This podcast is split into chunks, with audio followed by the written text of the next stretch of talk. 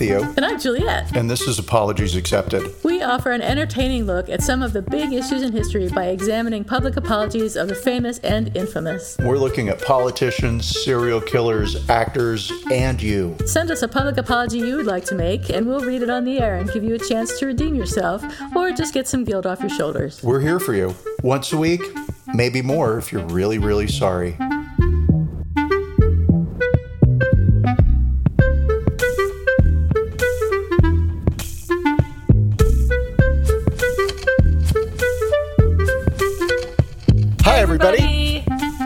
Apologies Accepted, the, The podcast. And it seems like we have a lot of lag going on right here with our Zoom, so hopefully that improves. Um, my Oh, I network think improves, and that's me trying not to talk over you. oh, okay. I'm, I'm holding back. Don't hold back, Theo. Don't ever hold back. Express Isn't that a yourself. song? Um, uh, probably. I don't know. Okay. Don't look back. That's a song. Yeah, maybe. Okay. Sure. Um, so it's the 10th of no, the 12th of December. You just had your anniversary. Speaking of the 10th of December, happy Yes. anniversary. How many years has it been now? It's, Thank wait, you so guess. much. 15? We have 16 been years? legally married for four years, and we have been uh, living together for 18. Wow. Yeah. And is it the same anniversary for both? I thought you were going to say the same guy. same guy for both. Is it the same guy? Wow. I thought You got legally married a long time ago. No, no. So James So proposed. confusing. Okay. So here, here's what happened. In Okay. 2006, they passed uh, legal gay marriage in the UK, and James is a British citizen. Yeah. And so I have, not surprising, a complicated birthday situation where I have two birthdays. One is on March Right. 25th, and the other is on March 26th. And it's a long story Right. that I'm not going to share. I'll happy to share, but it doesn't matter. We'll be on the air for four hours. So, so I have two birthdays because my mother forgot when my birthday actually was. right? She went into labor on the 25th, and then one day we looked at my birth certificate and it said the 26th, and she was like, "They gave me a C-section. They knocked me out. I was in labor forever. I thought you were Of born on the 25th. I didn't need to look at your birth certificate to know when you were born." And I was like, "I always knew I was adopted. I hate you. I hate everybody. I hate life." So, um, so I had my family birthday, which we celebrate on the 25th, legal birthday on 26th. There's my complicated story, Okay. short version. And so um, in 2006, on my birthday, the first of them, Yeah. on the 25th, James Yeah. took me out to dinner. and We were in LA, and our two of our best friends came with us, and we walked to a restaurant. Highly unusual in LA, but we did it. And we walked like 10 blocks, right?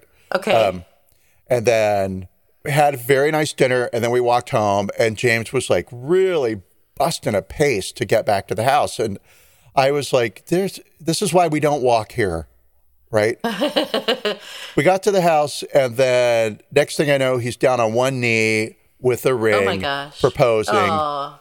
at midnight between my two birthdays Aw. right well, so he went to a lot of effort, but also there was it showed me like there's a lot of respect for my stupid birthday situation that I've created, Right, right. But I also blame on my mother. Um, so cool. And I was like, yeah. And the reason why I've had plenty of people propose marriage to me, right? Of course. Who hasn't? For sure. all, all the time, nonstop. Um, Yeah. But you know, when you can't get married and somebody says, "Let's get married," Yes. it's sort of like, Yes. okay, sure, we'll pretend, right? yeah, yeah. Um, but when James did it, it was like, wow, there's some real teeth here because uh, legally he can now. it's legal right. now. Yeah. So we were going to fly to the UK and do it. Um, and then fast forward like 14 years, we finally did it. Right. Because this whole thing of like, oh, if we get married, so and so can't come and I really want them to be there. Oh, where are we going to get married? Let's do it in Scotland. No, let's do it in Australia. No, let's do it here. Uh-huh. Oh, what season? And it was just like, listen, Princess Diana, w- w- marriage doesn't have to be complicated. You just go Right. and get a piece of paper, a priest spits on it, and you're done. Yep. Yep. My spit Yep, joke went that's nowhere. Exactly it. I thought for sure you were going to be like, what? I uh, was just going along with it. Oh, well, I didn't have anything because this spit was the joke. And so uh, we'll, move, we'll move from that. Um, so, yeah. So, So anyway. you've been married four years We've legally. been married four years. We've been together for a long time. But the reason you thought we were married longer is that 2006, it, uh, James Yeah. gave me a ring.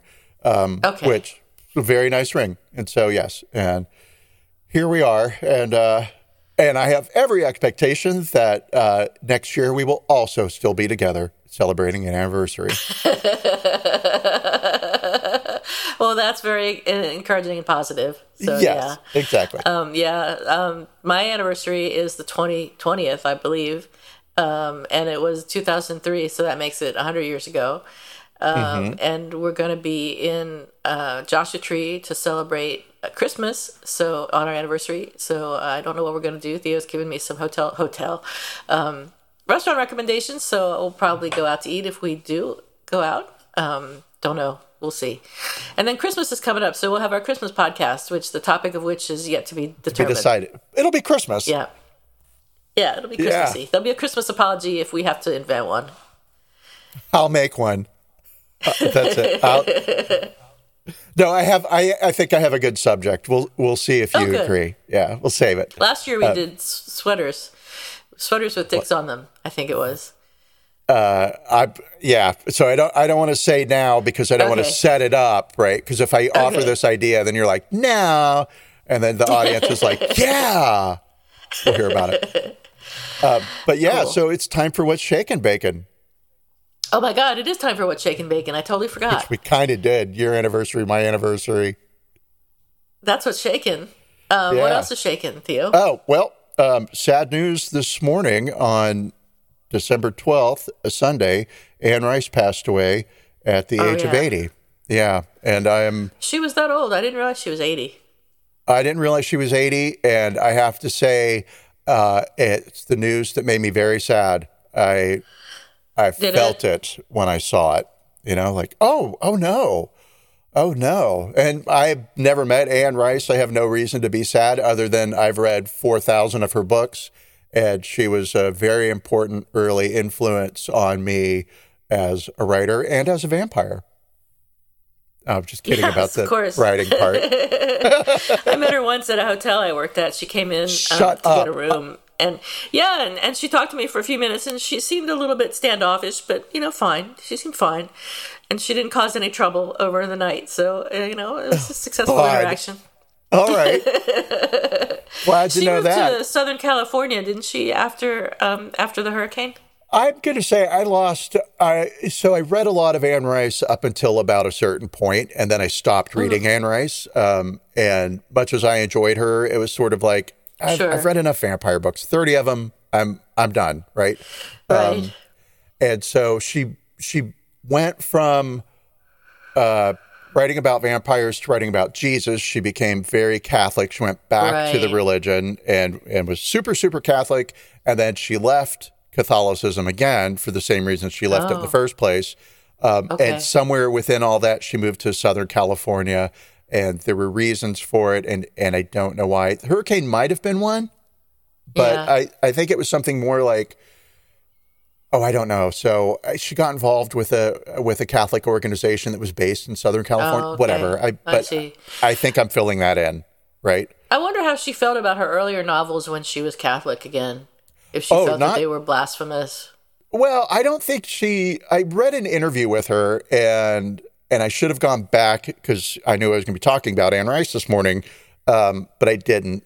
And so, yeah, there was there was a little bit of um, oh, I'm there was a little bit of contrition. I was very hard on the church in some of my work, but I was feeling X, Y, or Z, and very angry about her uh, first child's death, which is what Ah. uh, spurred Interview with the Vampire. The whole reason that she wrote Interview was her daughter, and I forget her daughter's name, died at the age of five of leukemia. And so Oh. Anne Rice wrote a vampire book about a little girl vampire. And what she was doing was rescuing her own daughter from death by writing about a girl that could never Oh. die. Right? Didn't realize that. Interesting. That's why vampires. Yeah. Oh, so cool. Uh, let me rephrase that. That's not cool. It's it's very tragic. But uh, her husband. Stan was the uh, star of the family in the early days. He was a professor of poetry at oh, I forget the school, um, whatever in New. Okay. Orleans, and um, they were drinking a lot because of the grief of their daughter's death, and uh, she would spend the weekends drunk in the bedroom writing her vampire Yeah. book while her husband Wow. had a bunch of grad students over who were all like, "Oh, you're Dr. Rice, you're so smart about poetry and tell us everything, right?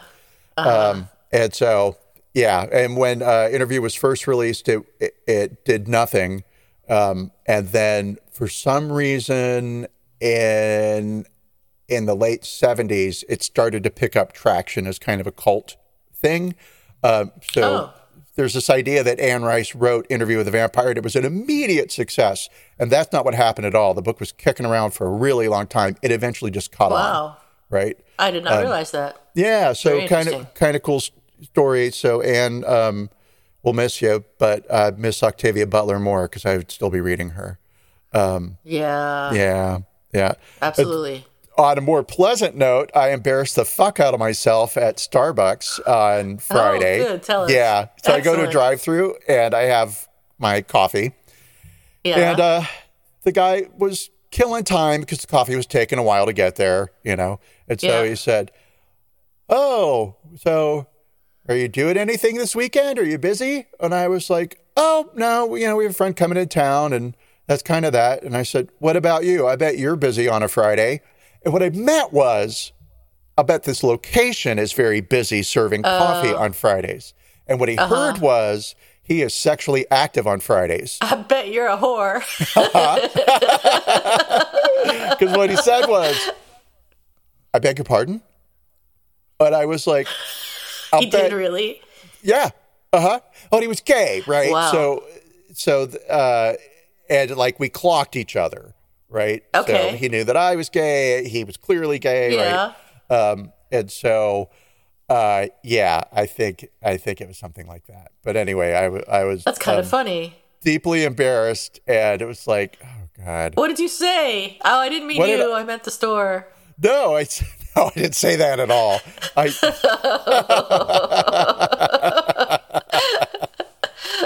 Oh, I would have melted into the floorboards had I said that. No, I just said I said exactly what I said to you. Um, Yeah. I meant, you know, I bet the store is very busy on Friday, and uh, yeah, it was not fun funny. feeling like the creepy old man hitting on uh, hitting on staff. Yeah, yeah. That's why I like not going out because I don't embarrass myself very You don't often. hit on people accidentally. You're so wise. Stay home. Um, okay, and so I'm going to ask you about Children of Men because you saw it, but uh, I want before I ask, I want to share with everybody that once upon a time you recommended a movie to me. It's- we're friends. Oh, did? We make recommendations to each other all the time. Uh-huh. I value your recommendations. I pretty much always follow up on your recommendations. Right? If you say read a book, I'll pick it up. Right? Flip Okay. through it. Sometimes I'm loving it. Sometimes it's like what? what the fuck is this shit? Yeah, totally. movies, totally, and vice versa, Yep. right? I that's Yep. how it works. And so, Sure. everybody who doesn't know about friendship, that is how it works. And so, um, way back, oh, I, re- I remember it. Way back, All right. when I was uh, living with my roommate and didn't have a lot of money, and VHS was still a thing. Uh, You Yeah. had recommended a movie to me, which I went to get, which was Reservoir Okay. Dogs, right? Oh, okay. and you said, "Yeah, it's a comedy. It's so funny." And I watched that entire fucking movie, waiting for it to turn into a comedy. Oh boy. And when they cut that guy's ear off with a razor, Oh my god. He laughed so hard. no, I was like, I can't believe I recommended fuck? that movie to you. What was As a I comedy. well, I mean, I thought it was funny, but I, I you would not did. expect you to think it was funny. That's so uh, "No, I strange. didn't." I was quite traumatized. by when the Did you film watch the whole thing ended. or did you stop? Oh yeah, You watched the whole I was. I watched it. Well, I mean, it was a good movie, right? Yeah, it, yeah, It was yeah, a good yeah. movie, but you're right. It had had I known what the movie was about, and of course I didn't read the back of the thing or anything. I was just Sure. like, cool, you know, this popular, great, I'll watch it. Um, so no, yeah, no, but it, I, Well, I again, it was a good have that movie. experience. Yeah, I did not have that experience with Children of Men. I was not horrified by it. It was it was it was good. I, I enjoyed it. I watched the whole thing, which almost never happens anymore with movies. So I watched the entire thing. Um, I thought it was interesting, and I don't know. I don't really know what to say about it. I hadn't, I hadn't prepared my speech about Children of Men. I, rem- I remember I remember it, which is another thing that I almost never do. So, That's great. So that was good. and I really liked the woman that played the mother. Um, I Oh, thought yeah. she was a really good actress. I don't remember who she is, but Me either. really um, I think Clive Owen was great in it. He just set Yeah. a really good tone of kind of doom, yeah, doom.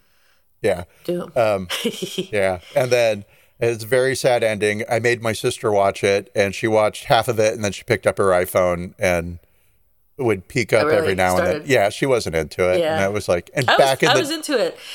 It was a little bit uh, a little bit too close to home these days. I think Yeah. just with all of the apocalyptic stuff that's going on in the movie and kind of apocalyptic stuff that's going on in real life right now. So I was a little bit uncomfortable with that aspect of it, but I think it was a really good story and I I, I enjoyed the movie. So thank you for the recommendation. You are welcome. And so, what about you? Um, how is your week, and what is going on? What's shaking bacon? What's shaking Um, bacon? I am looking for a personal trainer. So if any of our thousands of listeners know a good personal trainer, um, either virtual or the San Francisco area, I would appreciate a No, recommendation. no, no, no, no, no no virtual trainers. No, it's got to be in I have person. to do virtual. I'm I'm not going to go to a gym. um, It's it's full they can of come to your house. Well, that might Oh. work. They're germs. You know, they make you stronger. Germs Yeah, do. but that doesn't have anything to do with COVID. I mean, COVID does not make you stronger. So I do not want to get COVID. Um, I will not go to a gym, but one of the women that I interviewed has a gym in her home. So she would train me one on one in her gym in her home, which I would feel more comfortable with. And it's walking distance from my house. Oh, so okay. that's really good. The problem is she's really expensive. Um, it it's more than I had planned to spend. I was thinking maybe four hundred dollars a month or something like that, and this is more than that. I mean, it's it's more more than ten cents more than that. So um, I'm not sure it would be a good idea. But the good thing is that she doesn't expect me to sign up for six months or anything like that. It's just month to month, and she seems to have her head on her shoulders about nutrition and stuff like that. So at least we agree with each other about that sort of thing. So I think it would be good. Um, I've never no, I have had sort of a personal trainer once. I used to go to boot camp, which is kind of similar, Yeah, I guess. that counts. Um, and I really liked boot camp, but I'm too out of shape now to do boot camp. So I need somebody to take me from the ground floor up to fitness, basically. So that's that's what's shaking bacon in my life right now. That is huge bacon.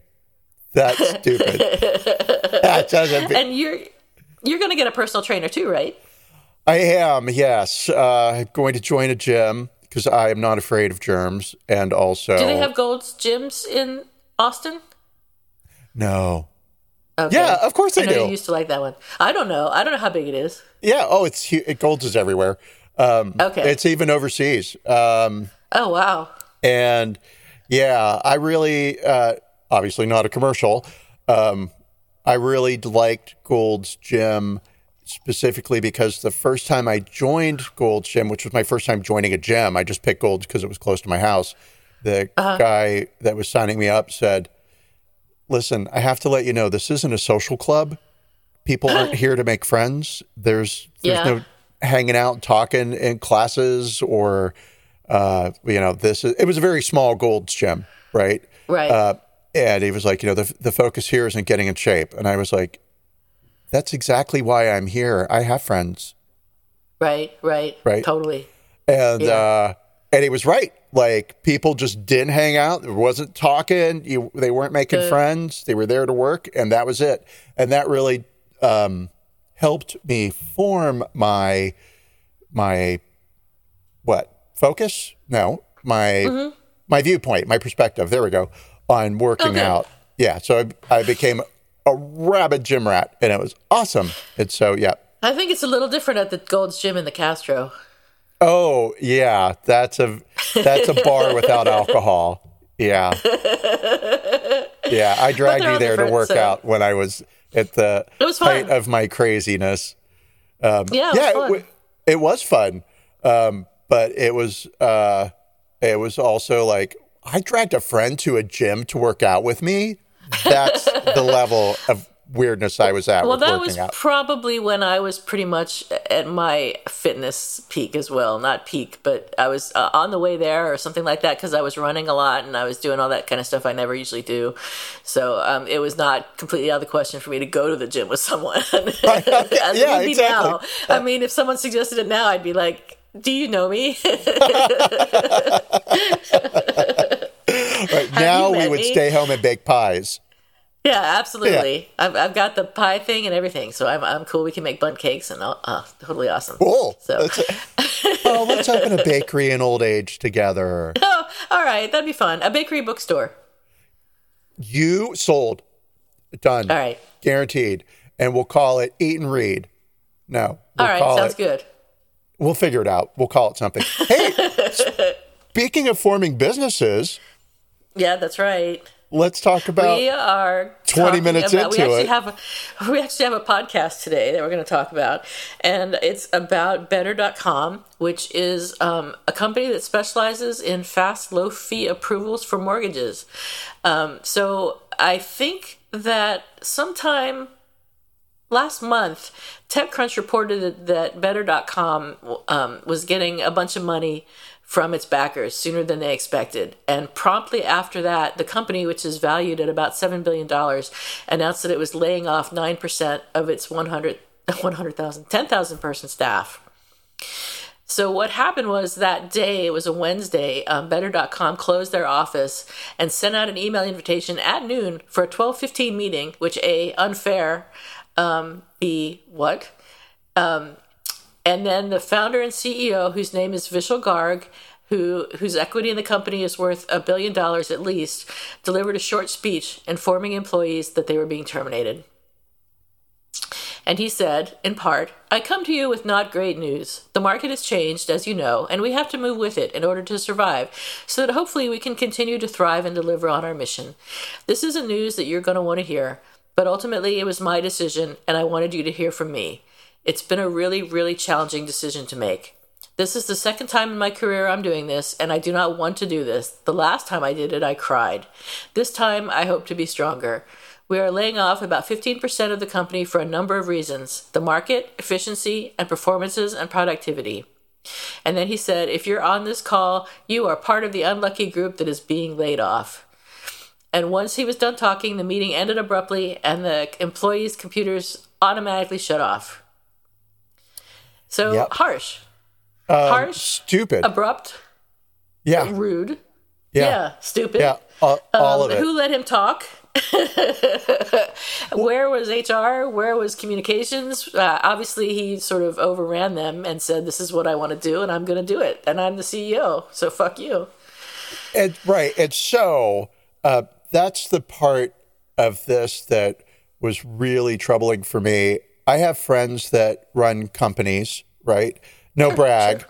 Um, yeah. but uh, and they're small companies. They're not big ones like this, but you know uh-huh. they have to make decisions about finances and keeping the company alive and letting people go. Yeah. And COVID was hard for yeah. everybody, right? And so I I asked uh, my two friends, "Hey, if you delay people off, how would you do it? What would you do?" Right? And of course they they gave me the and I've had to fire people. You've probably had to fire sure. people, right? Sure. Love um, it. Yeah. No, I. I mean, I hate it, but what what can you do? Anyway, it doesn't matter about all that. And so they said, they both said, independent of each other, that they would have the the. They basically said they would just go to the the direct line reports and say, yeah. Hey, um, you need to let your team know and yeah. that's what makes it personable when you are letting somebody go. It's not fun to talk about people being laid off. We've probably all been laid off to a certain Sure. Well, not to a certain degree. You're either laid off or you're not. But I mean, everybody's been laid off, or most right. everybody's been and laid off. Best to do it in the kindest way possible, and the way, totally. best way to do it is with people who who know you who and you who, know. who can be compassionate, right? Right, and so doing it over a Zoom call to 900 people, I get that's a lot of people. And he was probably like, oh, this is my decision. And I really want to bear the, the responsibility of, yeah. of I'm taking the blame. So on one hand, it's kind of like, okay, you're taking ownership of your decision and you're the one delivering the bad news, there's no way that you can personally tell 900 people. Right. Sure, you could do it in Zoom and a, in a call, but like that Right. really just reduces people to what they are, which is cogs in the machine. Yeah, yeah. I mean, it makes Yeah. it very clear that Yeah. people are are um, interchangeable or ex- what's the word? uh, dispensable. Disposable, Disposable. something like that. Yeah, and and it was a surprise to a lot of people. So one guy said that he had had a positive performance review call with his manager the morning before the morning the layoffs were announced, and another one who uh, asked to be anonymous for fear of retaliation said that he was shocked. He said, "I thought I was safe. I had perfect reviews and thought I was an integral part of the team. It's a bummer because I know I worked really hard to help build up that company, and it looks like I just wasted my time." Yep. And uh, uh, Vishal, Yeah, Vishal Garg, Garg. which is a name Yeah. straight out of Game of Thrones. Like, is it? I, oh, well, not really, but I mean, it could be, it should be. That's, no, I that's mean Rocky I, I, name didn't if I've ever Game heard one. Stop. right now. Okay. No, no, no. Okay. It's not your show. You wouldn't like it. But um, I yeah, so. it's kind of the name of a villain. It's like Darth Vader's second cousin. Vishal Garg is here. Um, so, yeah, uh, Vishal went on to blind.com and commented anonymously that the people that were let go were stealing from better.com. Some of them were only working two hours a day. Yeah, he said at least 250 of the people terminated were working an average of two hours a day while clocking in eight hours plus in the payroll system. They were stealing from you and stealing from our customers who pay the bills that pay our bills. Get educated. He sounds like a charmer. I didn't even read all of that. Uh, that is totally. there's a I hate to say it. There's a lot about him that I find kind of funny. Um, I mean, Funny in a a, bad jerk. way. yeah, Yeah. but yeah, he's a He, he had a. Oh, he's absolutely a jerk. He had a call with the employees that were not laid off half an hour after the layoff call, and he said to them, You will not be allowed to fail twice. You will be encouraged to fail once, but not allowed to fail twice. Not meeting deadlines will not be acceptable. And he said he was trying to create Better 2.0 with a leaner, meaner, hungrier workforce, and that the company had hired the wrong people and had lost $100 million in the previous quarter. Uh, So he insulted everybody. He insulted people that he let go. He insulted people he didn't let go. Um, he said that um, he told Fortune that the company's management reviewed productivity data to determine which staff to let go. So they looked at the number of phone calls that were answered, missed, and placed, and they looked at client meeting attendance. So they were basically spying on their people to see who was was and wasn't doing what they were supposed to be doing, and just let go the people who weren't supposedly. right, and that of course puts productivity in this thing that can be quantified by numbers. So, how many Right. people have you met with? Right, not how many Yeah. great ideas did you bring to the table? What accounts did you save? Um, what processes or efficiencies did you put into place to make things better? Right, what Right? problem no, did you just spot? how many minutes were you on the phone? Yeah. How many calls did you make? I can call my sister 40 times a day, everybody. I mean, Right, right, totally. And people probably did. Um, so he told the um, an employee who was upset about the layoffs. He said, "Leave now and save us both the trouble. You're likely super well paid. Email me directly, and we will pay you to leave early, so we don't sit here waiting for you to show up with your end of the work that needs to be done, and then get left holding the bag." So he was really good at insulting as many people as he possibly could. oh, wow. Uh, yeah. Yeah, he also insulted um, the uh, a top investor. Um, several months before laying off those people over the Zoom call, um, there's a dude named Howard Newman of the investment investment firm Pinebrook Partners, who wrote a letter um, expressing his concerns about the plan that that Better.com had to go public. So I'm not going to go into all that going public stuff because, uh, frankly, it bores me. But um, there it's was money. one plan. It's money. It's Then- really yeah. Yeah. Bottom line, it's money for the company and money for the investors. Right, and Newman didn't like the way they were going about it, and um, he he uh, he expressed his concerns, and Garg responded in a meme, e- email copying almost all of the Better.com's investors, calling Newman sewage, an ingrate, a thug, and a miser. And then Pinebrook Partners sued Better.com, and the case was See, settled in November. I'm sorry, calling somebody sewage and a miser. I know. I know. It's you really going over the top. It's funny, but it's also it's and so this is the thing about this story, right? The story yeah. is yeah. not about better.com, right? Uh-huh. It's not about corporate America. The story only becomes about the CEO and his behavior. Yeah. And yeah. Uh, there's going to be some problems around him, and he's going to be spending a lot of time in court because I have the feeling that uh, the walls are going to start tumbling down. We will yeah. See. Well, we'll talk about that. Um, yeah. So the current and former Better.com employees told Motherboard that Garg's run-in with um, Howard Newman was typical of Garg's management style, which they described as unpredictable and sometimes vindictive. So his reputation as kind of an asshole goes back to at least last year when Forbes revealed the contents of an email to employees from Garg. This is the one I like the most. Hello, wake up, better team. You are too damn slow. You are a bunch of dumb dolphins, and dumb dolphins get caught in nets and eaten by sharks. So stop it, stop it, stop it right now. You are embarrassing me. I should laugh because no, it's great. You know what it is? Horrible email to get. It, it's um, it's Anna Wintour. Dolphins. Right? It's it's this idea yeah. of the person. Eh, I hate to say Donald Trump, but it's also kind of Donald Trump. Uh, yeah, gagging yeah. while I say that name. But you know, it's the it's this CEO that rises above humanity to shit on everyone beneath them. Yeah. And they get away with it exactly. for years and years and years and years and years. They do. And it's part of their charm. It's part of their story. It's who they are. They love poking right. eyes out. Yeah. and yeah. that's this guy. Yeah.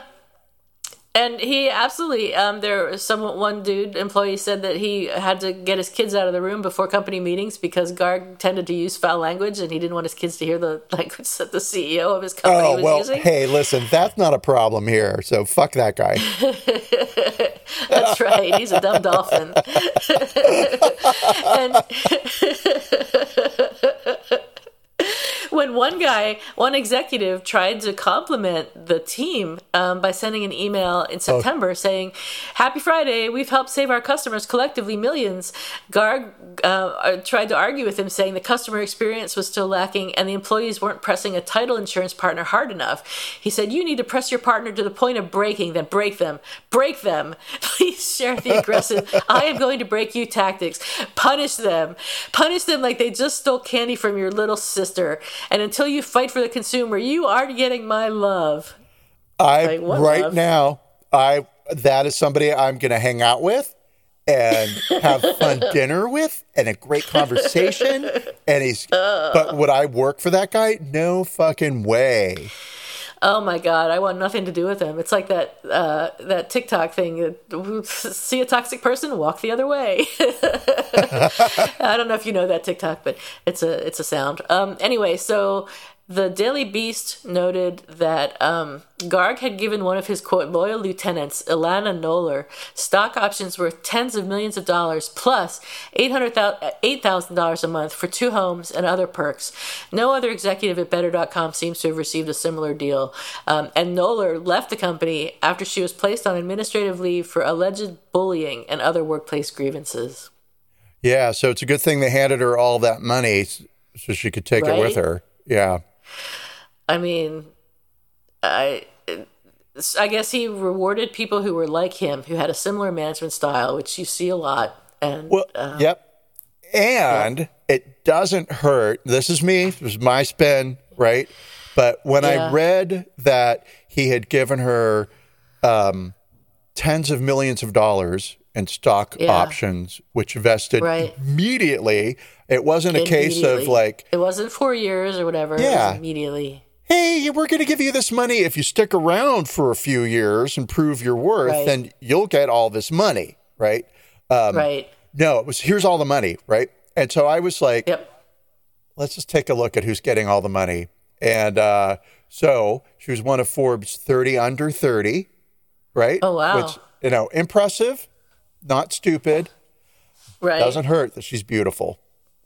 I bet she she was. There is. Oh, uh, yeah. Now she's she has a I think, boyfriend husband, but she got a job like out of college or something with with better.com or college or something like that maybe she had an mba I, I, honestly don't know but she was young and and he like promoted her uh, perhaps above her abilities well so uh, what i will say is that um, she served sort of as like his i always want to call them commanders in chief and that's not it. They have one at the white house chief of staff chief of staff. Yeah. Sort of sort of chief of staff function um, yeah. and i think she was officially like a product manager but on on a thing that i found on her online i forget where i found it um, after a stint in commodities at goldman sachs Noller joined fintech mortgage lender better.com in 2017 she launched its business to business division landing partnerships with tesla ally bank and american express those deals now make up nearly 50% of Better's revenue. Today, Noller what does manages. Tesla have to do with mortgages? Uh, I think Elon Musk is just everywhere anymore. Um, oh, okay. Let's see. So those deals make up 50% of Better's revenue, which is a huge, huge, huge amount of uh, of revenue, right? so they went from yeah. 90,000 a month to 90 million today. Wow. So that's very impressive, wow. right? It is impressive. And uh, and she she's sort of she didn't sort of she headed the division, the department that created those uh, relationships well, and built those strategies, and you know, good for her. So does it make sense that? She got tens of millions of dollars. Sure, if she actually really Maybe. is the person who did this, um, or is she the person who gets the credit for what her team did? Because I hired Mary, and Mary's the one that negotiated that. I mean, right, whatever, I don't exactly. know. Right. Uh, maybe, maybe, but she did it while bullying. So yeah, um, that's unfortunate. That's never good for a company.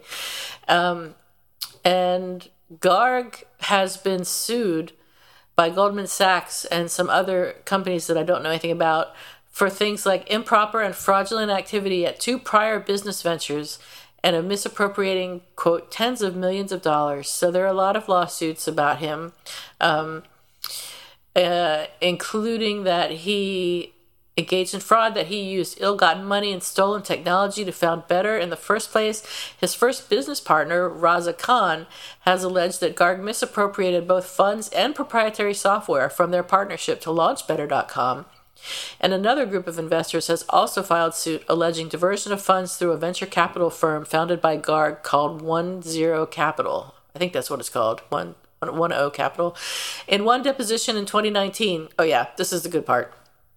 So his first business partner, Raza Khan, who was his friend and who was the best man at his wedding, um, he told him in a deposition where lawyers are sitting around the table. There's a, a court reporter or a stenographer. You're under oath. It's called. Um, you're under oath. It's very serious. He told Raza Khan that he was going to staple him against a fucking wall and burn him alive. Which, you know, again, creativity there. Why do you have to staple him to the wall to then burn him alive? That's a good point. I hadn't thought about that. That's very um, vivid. It's it's so he obviously has angry. some um, some sort of intelligence, although it probably is not related to managing companies. Um, and due to all the lawsuits, Morgan Stanley told Better.com that it would no longer work with him on an IPO. Um, around the same time, two members of the board resigned, and the firm's outside counsel counsel stopped working with Better as well. And after the Zoom fiasco, where they laid off 900 people um, in a really rude way, three top better employees resigned from the company marketing head Melanie Hahn, PR head Tanya Hare Gilogli, and vice president of communications Patrick Lenahan. Garg apologized to his staff over email on Tuesday for the way he handled the layoffs, saying that he failed to show the appropriate amount of respect and appreciation for individuals who are affected and for their contributions to better. And then on Friday, what happened on Friday, Theo? Oh, well, Friday of this week, so just a few Yeah. days ago, uh, somebody was placed on administrative leave. He's taking some time. yeah. And so here's what happened. It's wonderful when you have a, a volatile personality that creates a corporation and attracts a lot of attention and is disrupting an industry, right? Because that's what Yeah. Better.com did to the mortgage lending industry. They've streamlined the process and made it a lot easier. Um, so cool. But then that volatile personality, surprise, is volatile. And so once a business starts to get real and investors have put money in and expect money out, things like hmm, what uh, what Vishal has done, uh, just treating people like garbage, Pissing on your staff. not staff. popular anymore, and so not- he's out. No. He- he's not coming back. Yeah. Um, Yeah, He- they said that uh, the the board of directors said in an email that he's taking time off effective immediately, and they have hired an outside firm to do a leadership and cultural assessment.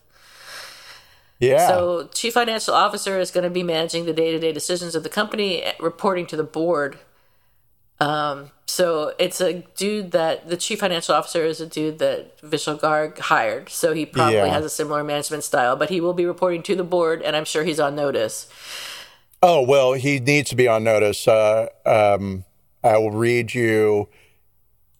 Let's see which which one of the two first. Did you do you have the note from the board of directors? No. Okay, so here's what the board of directors sent out Friday to the entire employee family of Better.com, um, as well as investors. Good morning. Vishal and the board wanted to provide Better employees an update given the very regrettable events over the last week. Vishal will be taking time off effective immediately. During this interim period, Kevin Ryan, as CFO, will be managing the day to day decisions of the company and he will be reporting to the board. As well, the, this is the board letting future investors know and current investors that uh, the shit's Yep. over and done and they've taken control. They are paying attention. Yep. As well, the board is engaged in an independent third party firm to do a leadership and cultural assessment. The recommendations of assessment will be taken into account to build a long term sustainable and positive culture at Better.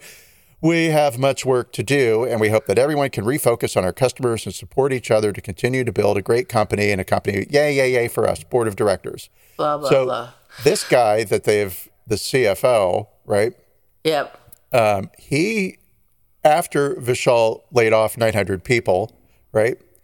Um, Kevin Ryan said to CNN, having to conduct layoffs is gut wrenching, especially this time of year.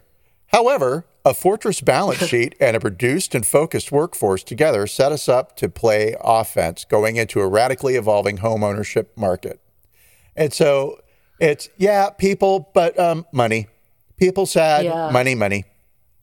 And, you know, I get Yes. it. You have to have money. That's what businesses are all about, et cetera, et cetera, et cetera. But quite honestly, Vishal and Kevin, the CFO, who's now the CEO or interim CEO, um, Mm-hmm. have lost the focus of what's actually going on. And it's that Yeah. people are involved. Right. Right. And lawyers were hovering as well um, because there's something called the Worker Adjustment and Retraining Notification Act, which means that if you're going to lay people off, you need to give written notice to the workers 60 days before the layoffs, which often results in a 60 day um, You do? severance. And yeah, so that's why you often get 60 day severance when you're laid off. So because But you get a counts 60 as- day notice that layoffs are coming?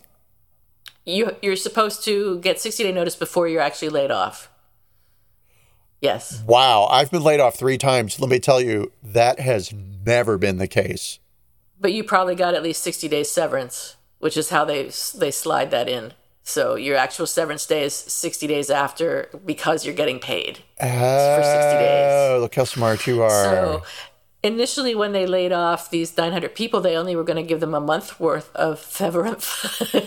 but to to be legal, they had to extend it to 60 days. So the lawyers are no longer hovering um, around the ex-employees because the um, Better.com has extended that severance to 60 days from one month. So that's good for the employees, and I guess it's good for Better.com. Although they only wanted to give a month's severance, which kind of sucks. I mean, that's not very much at all. Um, I don't know Oh. what kind of salary grade these people were, but a month kind of sucks. a month sucks, yeah, especially at Christmas time. And Yeah, yeah, know, there's that's a- really bad. there's a lot of sadness there. And but I mean, you know, this the, this type of a scenario isn't unique to Better.com or Gargamel. No. It's Dark Definitely. I know. I did that on purpose and I wasn't going to like highlight it. I was just going to see like, does she laugh? Does she get it? Smurf watcher, Smurf watcher. Um, I used to babysit a kid who watched the Smurfs. That's I used I to watch the Smurfs. So I'd get stoned and watch the Smurfs. I was just um, going to say, I was like, should I say that? And it was like, I know you're too old for the Smurfs, so I imagine you sitting there getting stoned and watching the Smurfs. Oh, yeah, so, that's exactly what I did. Um, they were boring even then. Um, uh, they were the but, worst. But whatever about the Smurfs. Um, but you know, right. it's like we all know somebody who's been laid off, and there's been a tragic, you know, situation. I know a woman that worked 20 years for the same company in the oh same God, it, small small company, right? It was a tour and yeah. travel company in LA, sightseeing company. Uh, but uh-huh. she, you know, she went from like a tour guide to VP of whatever it was. I see. Right. Um, and they laid her off and they gave her two weeks severance. Holy shit. That's rude. That's like yeah. insult after injury or whatever. Uh huh. Yep, it is. That's terrible. Wow. So these, you know, these stories are not uncommon. I, what's hopeful, what's interesting is sort of this cultural shift of people and work. Hopefully, you know. Um, Vishal Garg himself got a bonus in 2020 of $25 million based on his 2020 performance. So he wasn't hurting, or he isn't hurting, while all these people are being laid off. And um, the former employees say uh, that the colleagues that have stayed on, the ones that were not laid off, are being asked to take pay cuts and are not receiving bonuses. And that during the pandemic, even though they were remote, the employees who were customer facing were forced to clock in breaks at exactly 15 minutes and 30 minutes. So it sounds like a really shitty place to work. Just oh yeah, no, it doesn't sound doesn't sound fun. Clearly, it is. Um, I yeah. do know that they grew rather um, aggressively, which is probably part of the reason for this layoff. Uh, yeah. Starting with the pandemic, or since the pandemic, uh, they've yeah. hired an additional two thousand people, which is too many people to hire all at once. That's a lot of people. it was like over over 2020, yeah. And the market has been expanding rapidly, but after um, 18 months of rapid expansion, the, driven by allegedly historic historically lower interest rates, the market is now expected to contract. So um, that's the reason that that was given for the layoff, including the Better's automation efforts. And I don't know what this means. I mean, I know what it means, but it, automation efforts mean fewer manual processes and a business that is more machine driven. I don't know what that looks like. I, I'm calling bullshit on that one, but sure, Vishal. Uh, uh, no, it sounds it sounds future, and that's a fishing. Yeah. That's bait for future investors to come into the company yeah. like, oh, they've got more going on. But what he doesn't realize yet is he is now so toxic that he cannot yep. be involved if this company wants to become a regular. Company. I mean, he could take the money and run. That I bet he does. What I would do. I bet he takes the money and starts another company. Is probably what'll happen. Well, yes, and isn't this interesting, Juliet, that you've that you bring that up and phrase it that way? Because let me share a little bit with you about okay. Vishal Garg. Um, okay. And how he came to better.com. And all right, cool. What where's this idea of taking the money and starting a new company? Well, yeah, um, yes, because that's exactly what he's always done. So, uh, Vishal was born in India and moved to Queens with his parents when he was seven years old. Uh, Friends from high school will say that he was an entrepreneur even in high school. He would buy Cliff Notes and then sell them at school for uh, increased cost, right? And uh, he had a friend in high school, a guy named Raza Khan, and he and Raza both went to NYU, um, and their friendship continued into college. And um, Vishal was really good with numbers and kind of business strategy. And Raza was just really good with tech. And so together, because they were at college and dealing with loans yeah. and all of yeah. that, they they recognized that there was an issue around student loans. And they started a company called My Rich Uncle. Um, they started in 2000 and it ran till about 2007. Uh, they started it with a $30,000 investment from Raza's brother. They did $320 million in student loans. And, wow. And everything was going great for them until the 2008 financial crisis forced oh. my rich uncle into bankruptcy. Um, wow. So that kind of sucks. But because they had started one business and because they had made money off of loans, right? Yep. And because the financial crisis was a result of subprime mortgage lending loans, mm-hmm. very similar type of construct to student loans. Because uh, yeah. you can get a you can get a loan to go to college and not have a job. Yeah, yeah. It's just totally. the promise of you're going to stay alive to pay that loan off. Yep. Yeah. Hi, Fannie Mae. I'm looking at you. Um, okay. So, in a crisis driven by subprime mortgages, the pair spotted an opportunity by building on software models developed at My Rich Uncle, developed by Raza. They believed they could analyze mortgage portfolios and identify loans that were wrongly made. For example, a borrower, here I'm still reading, for example, a borrower never had the means to pay off their loan or home appraisal, uh, or the home appraisal was grossly inflated. In those cases, investors could sue the banks that had issued and sold the bad loans, potentially recouping some of their losses. All right, huh. that's cool. So that's their business, right? The thing that drove them out of business, the financial crisis, uh, started by the subprime mortgage. They're sort of in the mix now, helping people, helping companies find ways to get some of their money back from banks.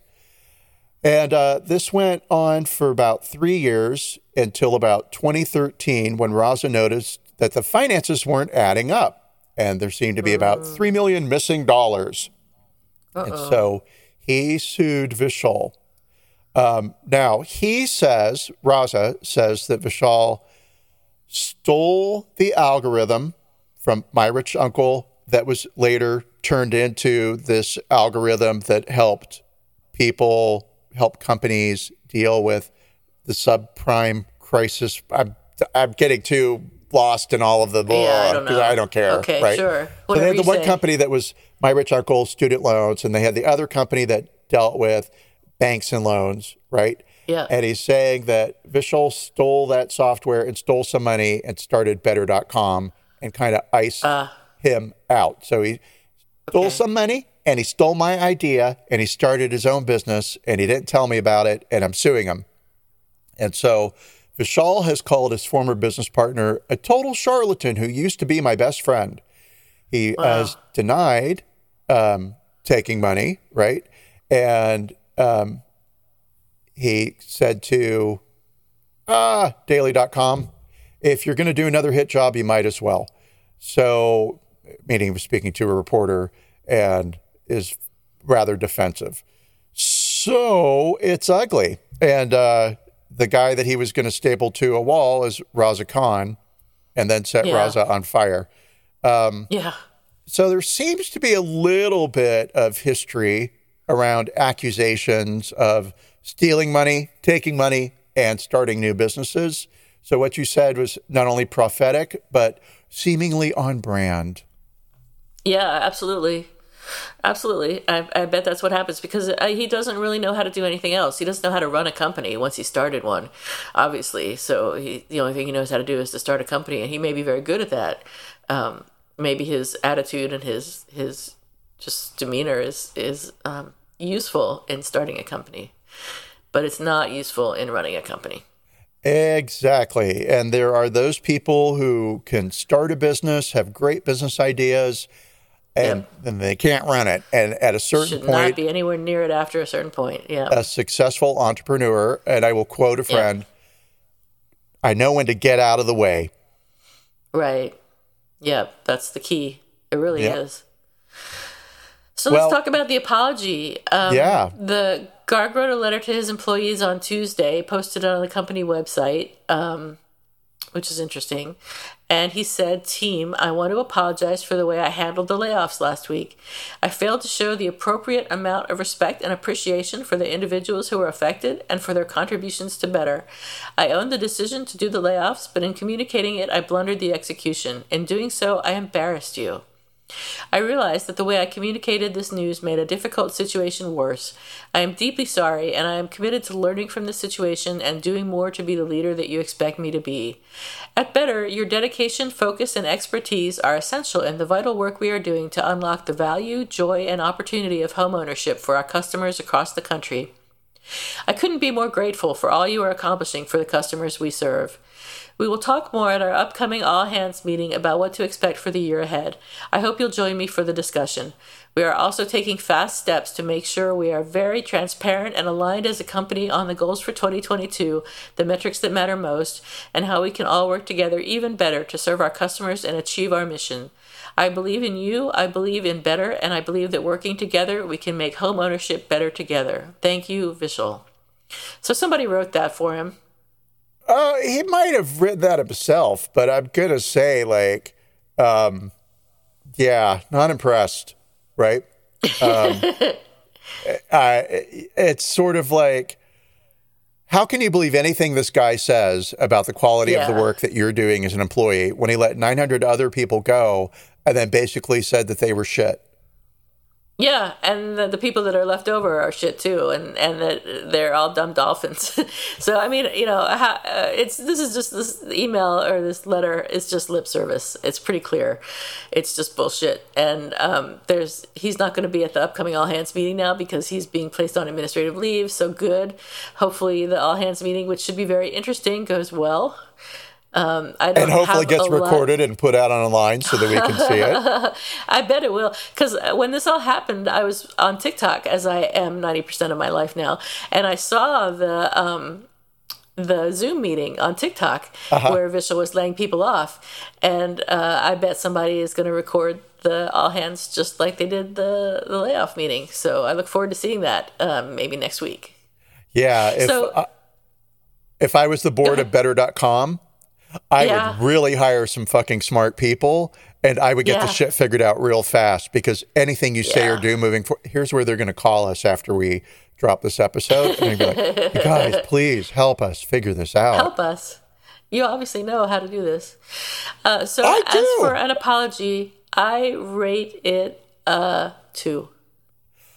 How funny, because I also rated a two. And the only reason I'm giving it a two is because he says sorry twice. So I just figured I'd give him, he's not sorry at all. Fuck him. You know, yeah. Um, I, I mean, again, I will say I get the impulse and, and maybe yeah. seemingly even the need to be the person who delivers the bad news, right? Yeah. I'm a grown up. It's my company. I yeah. made this decision. My responsibility. My responsibility. Yes. Could have been handled much differently and better. Yes. Right. And maybe yep. you allow your people to do the the layoff. Right. You do your line managers so that your boss is giving you the bad news and you're getting all the hugs. Right. Um, yeah. And then send out a little email video of you yes. saying nice things. Right. Yes. That would work. I mean, it's just not yeah, hard. Totally. So better when you're when you contact us, our phone number's on our website. Uh, yes, yes, we will help you. We'd like tens of million dollars in stock options, please, that invest immediately. Oh yeah, please. I mean, come on. Hi, we understand you hand out stock options left, right, and center, so we expect them. Yeah, and assuming they're still going to go public, which I, I, believe has been postponed now. Uh, oh yes, would... it has. Yes, it has. and that's another move, and it's a smart yep. one, right? Yeah. They need to dial it back. They need to allow some time to happen, but also the investors aren't that excited to jump no. into better.com because this shit no. could disappear in a minute. I mean, really, this, this company is obviously not being well managed, so who would want to invest? Exactly, right? And people are unhappy. They're, they're handling also, everything poorly there's a lot of lawsuits out there around the CEO. And so, yep. hmm, and a lot of those yep. lawsuits allege stealing money. So, he what's going to happen? Mm-hmm. Mm-hmm. Mm-hmm. So, they're doing I'm going to say mm-hmm, damage okay. control. Mm-hmm. Mm-hmm. mm-hmm. so, okay. Who saw this now? coming? yeah, nobody. Who's sorry now, Theo? Have you got a who's sorry now or an apologies expected? I have a who's sorry now, um, and my who's okay, sorry now is the Disney Corporation. So, Ooh. yes, as from many reasons. But Okay. way back in the day, I had a job at Disney. I was an admin assistant Yes. in the marketing department at Disneyland, and I started off um, as a temp. And my boss liked me and wanted to hire me, and so I went through a bunch of hurdles to get Yeah. actually hired by Disney. And one of those hurdles was getting through the HR department because they just made uh, there there were things you had to do. You had to type so many words a minute, right? um, I had to take typing tests so that I could get my speed up, right? And then that was really it. It was like you've got to type more than sixty words a minute accurately. Okay, cool. So I got to that point, and whatever, I got hired. Yay! Um, but it, it was a process. Yeah. But when I first joined Disney, I didn't want to be there. It was just a paycheck. I was a temp. I was just showing up and doing my thing, right? But I, I got to know the people and I liked them. And they, I remember when they hired me, my boss said, you know, this time next year, you're going to turn around and you're going to realize all of your friends are Disney people. All of your clothing is Disney wow. everything you do is going to be centered around the company and you're going to be Scary. very happy about it. And I was like, I'm a gypsy poet who smokes pot on the beach. I am not going to. And a year later, it was true. I referred to things as inside outside. So if you didn't work at Disney, you worked on the outside. That was the whole world, oh wow. right? Wow. If you worked at Disney, you were inside. If you're a cast member, you were inside. Um, wow. We had a thing called the Mickey check, where when you were getting dressed and throwing on your clothes to go out, to go to the grocery store or to go out to party or whatever, right? You were just leaving the house on your time off. You would stand in the mirror and you'd have to make sure you weren't wearing more than three Mickey Mouse anythings because you would have like a blue denim shirt with a small Mickey logo on it, right? You might be wearing my a hat with Donald Duck on it. You might be wearing a watch. Watches were big with a Mickey thing on it. No more than three Mickeys. The Mickey check. Right? Wow. And it's true. All of my friends, like outside of my friend Terry um, Yeah. and Jody, right? Uh, yeah. all my other friends worked at Disney. I had dropped Wow. all of my all of my outside friends. I quit smoking Wow. pot on the beach, right? I quit writing bad Wow. poetry at dawn. I never did it at dawn. Um, so cool. And then and that happened in a year. So three years later, I got um, a call to come down to the head office. Yeah. And it was a call that I was dreading because word was on the street that layoffs were coming. And everybody, and I, I worked on a floor with 300 people, right? Uh, And the building was like four stories. Uh, I was Yeah. as Disney as they came, right? wow. and everyone was just sitting at their desk waiting for their phone to ring. And you could it was open cube situation, right? High walls, Yeah. but open cube. If you stood up, you could look around and see everybody. And sure. you would hear somebody's phone ring, and then Oh, no. you would see them get up and walk down the hall. And it happened all day long. And I made it up to lunch. And at lunch, I was like, all right, I think I'm going to make it. And I got called after lunch, and I walked down the hall, and um, I won't say her name. She was a very nice lady. I liked her, and she was very sweet. And she told me I was laid off, and I started to cry, and she felt bad, right? And she wanted me to know it wasn't anything personal, it wasn't job related, it wasn't performance related, and they were going to help me, and they were going to do this, that, and the. She was, she, she was a VP, um, and and I was a nothing. I mean, I, I say that with all due respect to me and how marvelous I am. She- Right. I was nothing to her. Yeah. Um, Yeah. But I was admin assistant. Jesus. right. um, But she, you know, she said I could use her as a reference and she would personally help me find jobs. Right. And so that was great. And then she said, now you just have to step into this room over here and meet with some of these job placement counselors who are going to help you learn to build a resume or improve your resume and la la la. And there's some benefit things you have to meet with and understand and some Yeah. forms you have to sign. And I said, I want to go home right now yeah. and I can do this later. And she said, No, you have to do it now. And I said, No. Wow. And I was I was in such a state of shock and emotional everything, right? Because I was being kicked Yeah. outside, Yeah. outside, right? It wasn't no longer inside, and uh, I just I couldn't. I needed time to process, but they Wow. forced me. And I say when I say forced, I mean it took them 20 minutes to get me get inside that room, right? Wow. And I sat down with a woman who smiled and said a lot of things in English, which is the language that I speak, and I Yeah. none of it meant a thing, right? And I just said to her, "Look, I know you have a job to do, and you're really lucky that you have that job to do. I don't have a job to do right now, so why don't you just give me the forms and I'll sign them, and then I'm going to go find a job, right. right?" And she was like, "Well, Right. we don't want you to feel this way about it," and la la la, and it was like. there is one way to feel about it, and it's let me sign the forms and get out of there. And so then I left uh, the room, um, the second Yeah. room, right? Right. And I walked back to my cube and got my stuff. And of course, I had moved into my cube. So I had Sure. a lot of personal effects. And so I got a box and I filled up all of my toys and all of my my photos and mementos and I, just everything, right? And then I took the box because I had to walk out to my car, and uh, Chobi, the security guy, who was a really nice guy, was standing there waiting Yeah. to walk me out, right? Oh. And instead, Chobi had to wait another 30 minutes while I walked around and said goodbye to everybody because these were my friends. These were people that I knew and that I liked and that I respected. I wasn't going around saying "fuck this place" and "fuck them" and "fuck that." I'm saying thank you very much. It was a, it was a pleasure to work with you, right? oh, that's nice. Yeah, it, it to everybody, and it was part of delaying the inevitable of I'm going to have to go outside and go to my car and then be like, oh, I don't have a job. You know, thank Right. God I'm like 22, super attractive, so I'll get a job, no problem. Um, right.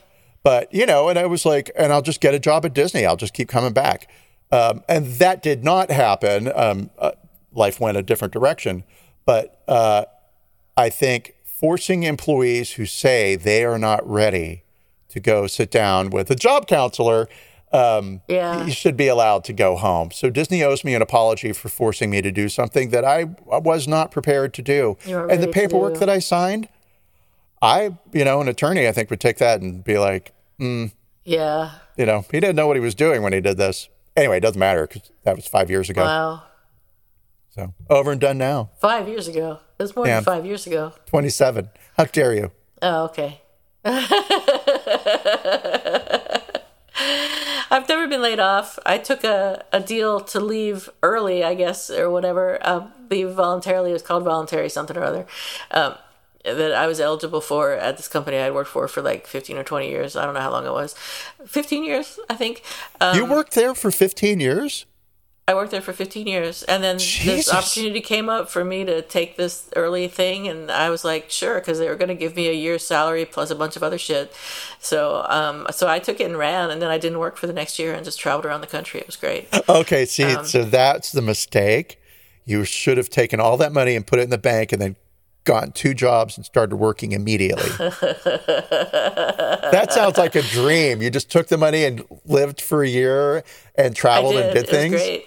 Uh, Me and my dog Josie, we traveled around the Southwest and we went paddleboarding everywhere. It was great. We went paddleboarding in all the different Southwest states, and well, she didn't do the paddleboarding. I did the paddleboarding. She did a lot of walking around, but um, but it was fun. I, I I am really grateful that I had the opportunity to do that. So, yay. Um, all right, so I have an apologies expected, and Okay. it is related to last week's apologies expected. Um, I mentioned last week that I was expecting an apology from the North Beach restaurant Hilda and Jesse, which refused service, if you remember, to three uniformed on duty police officers because their weapons made employees nervous. And this week they apologized. So, in their apology, they said, We made a mistake and apologized for the unfortunate incident on Friday when we asked members from the SFPD to leave our restaurant.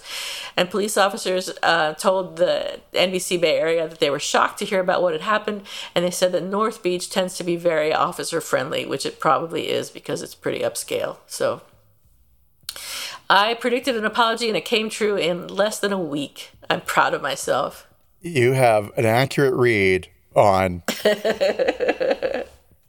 So, yay, I win. hey, you win. I win the podcast today. So, are you going to go uh, and eat at that restaurant? I um no. no, maybe if they didn't apologize, I would go. But since they did apologize, now they can. They're on their own. Well, I've got to say, the last thing you want to do when you're a business is piss, off, piss the, off cops. the cops. Yeah, for sure. The, yeah. And um, Vishal, if you're listening to this, truly, the last thing you want to do is piss off the cops. so, with that advice, I think we'll uh, close our podcast for today. Um, thank you, everybody, for listening. Yes. And we will see you next week. With Christmas. Christmas. Yay. All right. Yay. Bye, everybody. Bye, everyone. Bye.